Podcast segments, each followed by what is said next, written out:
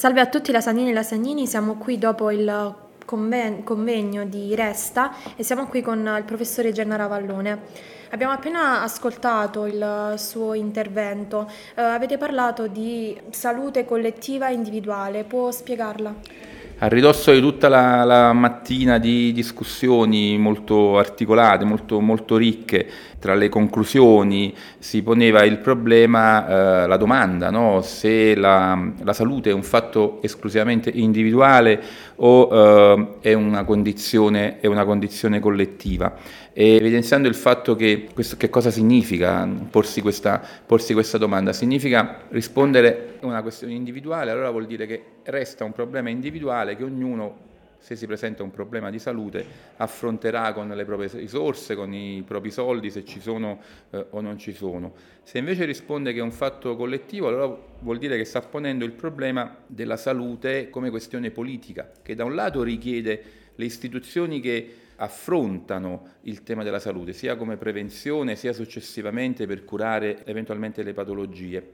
Politica sia nel senso di bisogno collettivo di, di, di benessere psicofisico-sociale. Questo richiama il tema delle diseguaglianze, perché se si risponde che la questione della salute è un fatto individuale, allora quando si presenta una malattia saranno solo quelli con molti soldi che potranno, eh, che potranno curarsi, che potranno, che potranno affrontarla. Ma dato che la maggioranza della popolazione non ha tantissimi soldi, allora questo vuol dire che poi c'è bisogno delle istituzioni della, della sanità nel modo, eh, nel modo, specifico, accessibili a tutta, la, a tutta la popolazione. Questo evidentemente richiede e perciò anche in questo senso è politico il tema della salute, richiede di rispondere alla domanda noi vogliamo salvaguardare e rafforzare o fermare l'indebolimento per esempio della sanità pubblica o vogliamo continuare a indebolire la, la sanità pubblica? E di nuovo, se la risposta è la salute è una questione prettamente individuale, allora chi ha tanti soldi potrà dire beh indeboliamo e, e, ridu- e, e, tu Stato riduci le mie, le mie tasse, le mie imposte. Ma se considerando che la stragrande maggioranza della popolazione non ha tantissimi soldi e quindi è il caso di rispondere che il, abbiamo bisogno di tutelare le istituzioni anche sanitarie pubbliche, quindi gli ospedali, le ASL e così via, questo ci conferma che c'è bisogno di un investimento politico anche a livello individuale, cioè le persone devono per forza di cose interessarsi sia della salute che delle istituzioni sanitarie. Abbiamo citato appunto un medico molto importante che è stato Giulio Maccagaro in Italia, che è stato tra quelli che hanno ispirato la riforma del Servizio Sanitario Nazionale del 78, quello che ha reso il servizio sanitario appunto nazionale e quindi il fatto che quando si va in ospedale ti, nessuno, ti chiede, nessuno, ti chiede, soldi. Maccagaro diceva proprio questo, la salute è partecipazione cioè è un fatto politico, richiede che le persone si attivino sia per la propria personale eh, salute, sia per le condizioni ambientali in cui viviamo, tenendo presente che se un'area è inquinata, questo potrà portare eh, problemi, malattie, anche a chi pensa di seguire uno stile di vita sano e non fa lavori particolarmente eh, dannosi per la, per la salute. Quindi a conferma del fatto che la salute è una questione pubblica e quindi collettiva e quindi eh, politica. Ecco, proprio a livello di uh, ambiente, salute e territorio, noi cittadini, sotto questo punto di vista, come possiamo attivarci?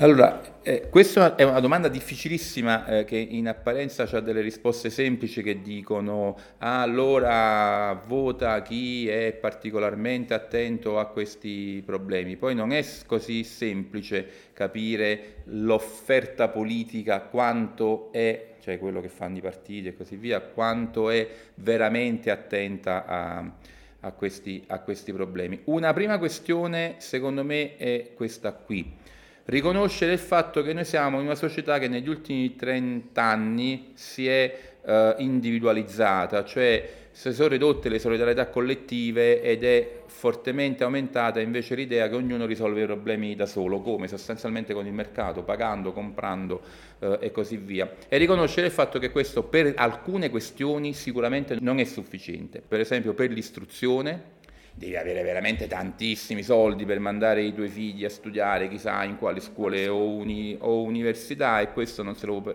può permettere quasi nessuno. quasi nessuno e quindi resta il fatto che l'istruzione, quindi sia dalla, dalla scuola dell'infanzia fino all'università, richiede un investimento pubblico, cioè richiede i soldi, eh? Questo significa che una parte delle imposte vanno in quella, dire- vanno in quella direzione, uno, due il tema appunto della, della, sanità, che non risolve tutta la questione della salute, la salute riguarda l'ambiente di vita, riguarda i tipi di lavoro che si svolgono e, e così via, ma evidentemente è una parte del, del, tema, del tema salute e quindi va tutelata la sanità pubblica. Questo che cosa vuol dire? Vanno ridotte per esempio le file per attese. Eh, allora, che cosa può fare una persona? Esistono negli ospedali le associazioni che si occupano di questo, il, il Tribunale del Malato è una delle associazioni. Allora in alcuni casi si può aderire a questo, si può aderire alle associazioni del territorio che pongono il problema della salute collettiva, del benessere collettivo, cioè che cosa voglio dire? È possibile un'attivazione anche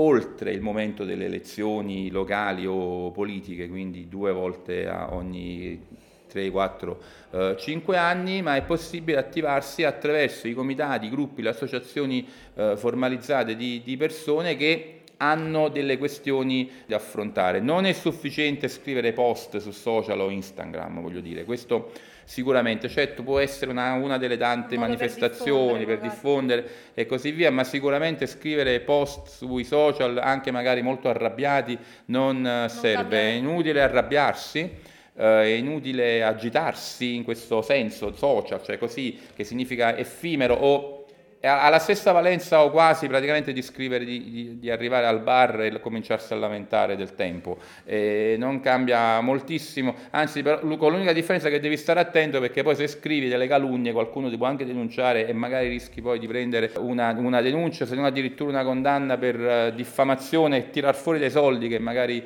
che magari non hai. Non è sufficiente, i social possono contribuire, indubbiamente ci mancherebbe altro, ma è necessario accettare che per cambiare o per mantenere eh, alcuni diritti come quello del funzionamento della sanità, che è un diritto che si è conquistato ne, dal, dagli anni 70 in avanti, bisogna stare con gli altri. Quindi una prima cosa che si può fare a livello individuale è accettare di uscire da casa e incontrare le persone e magari associarsi dove ci sono già associazioni o dove costituirne di altre. Se poi qualcuno pensa che si debba invece intervenire proprio direttamente dentro i partiti, va benissimo, non c'è nessuna cosa brutta. Il problema è accettarne poi i funzionamenti. Allora, non tutti quanti magari accettano questo, quindi io penso che, che siano le associazioni o che siano i partiti, la cosa importante però è rispondere alla domanda. Io voglio mettermi con altre persone, associarmi yes. con altre persone. Se rispondo no, sto a casa. Ok. E però a quel punto delegherò tutta una serie di decisioni ad altri, perché comunque le decisioni qualcuno le, le, prenderà, le istituzioni normalmente. Oppure sì, e allora accettare che devo stare con gli altri. Ma per stare con gli altri significa accettare le diversità, significa accettare il confronto, significa accettare il fatto che ognuno può avere dei punti di vista differenti e che quei punti di vista sono legittimi e si confrontano. Si si accettano l'uno con l'altro ovviamente non, non nel, nell'accordo, ma nel fatto di poterlo, di poterlo, esprimere. E questo però significa liberarsi dal fatto che dall'abitudine a dibattere come troppo spesso si fa in tv. Sotto questo punto di vista però non grida. può essere per molte persone difficile da un punto di vista di ansia sociale, quindi proprio avere difficoltà a stare a contatto con le persone. Sì, questa è una domanda di una generazione un problema, che è diciamo. cresciuta, evidentemente ha passato gli anni, tra gli anni più belli evidentemente attraverso il Covid, mi viene da dire così. Eh. Uh, sì, è vero, nel senso che soprattutto chi oggi ha tra i 14 e i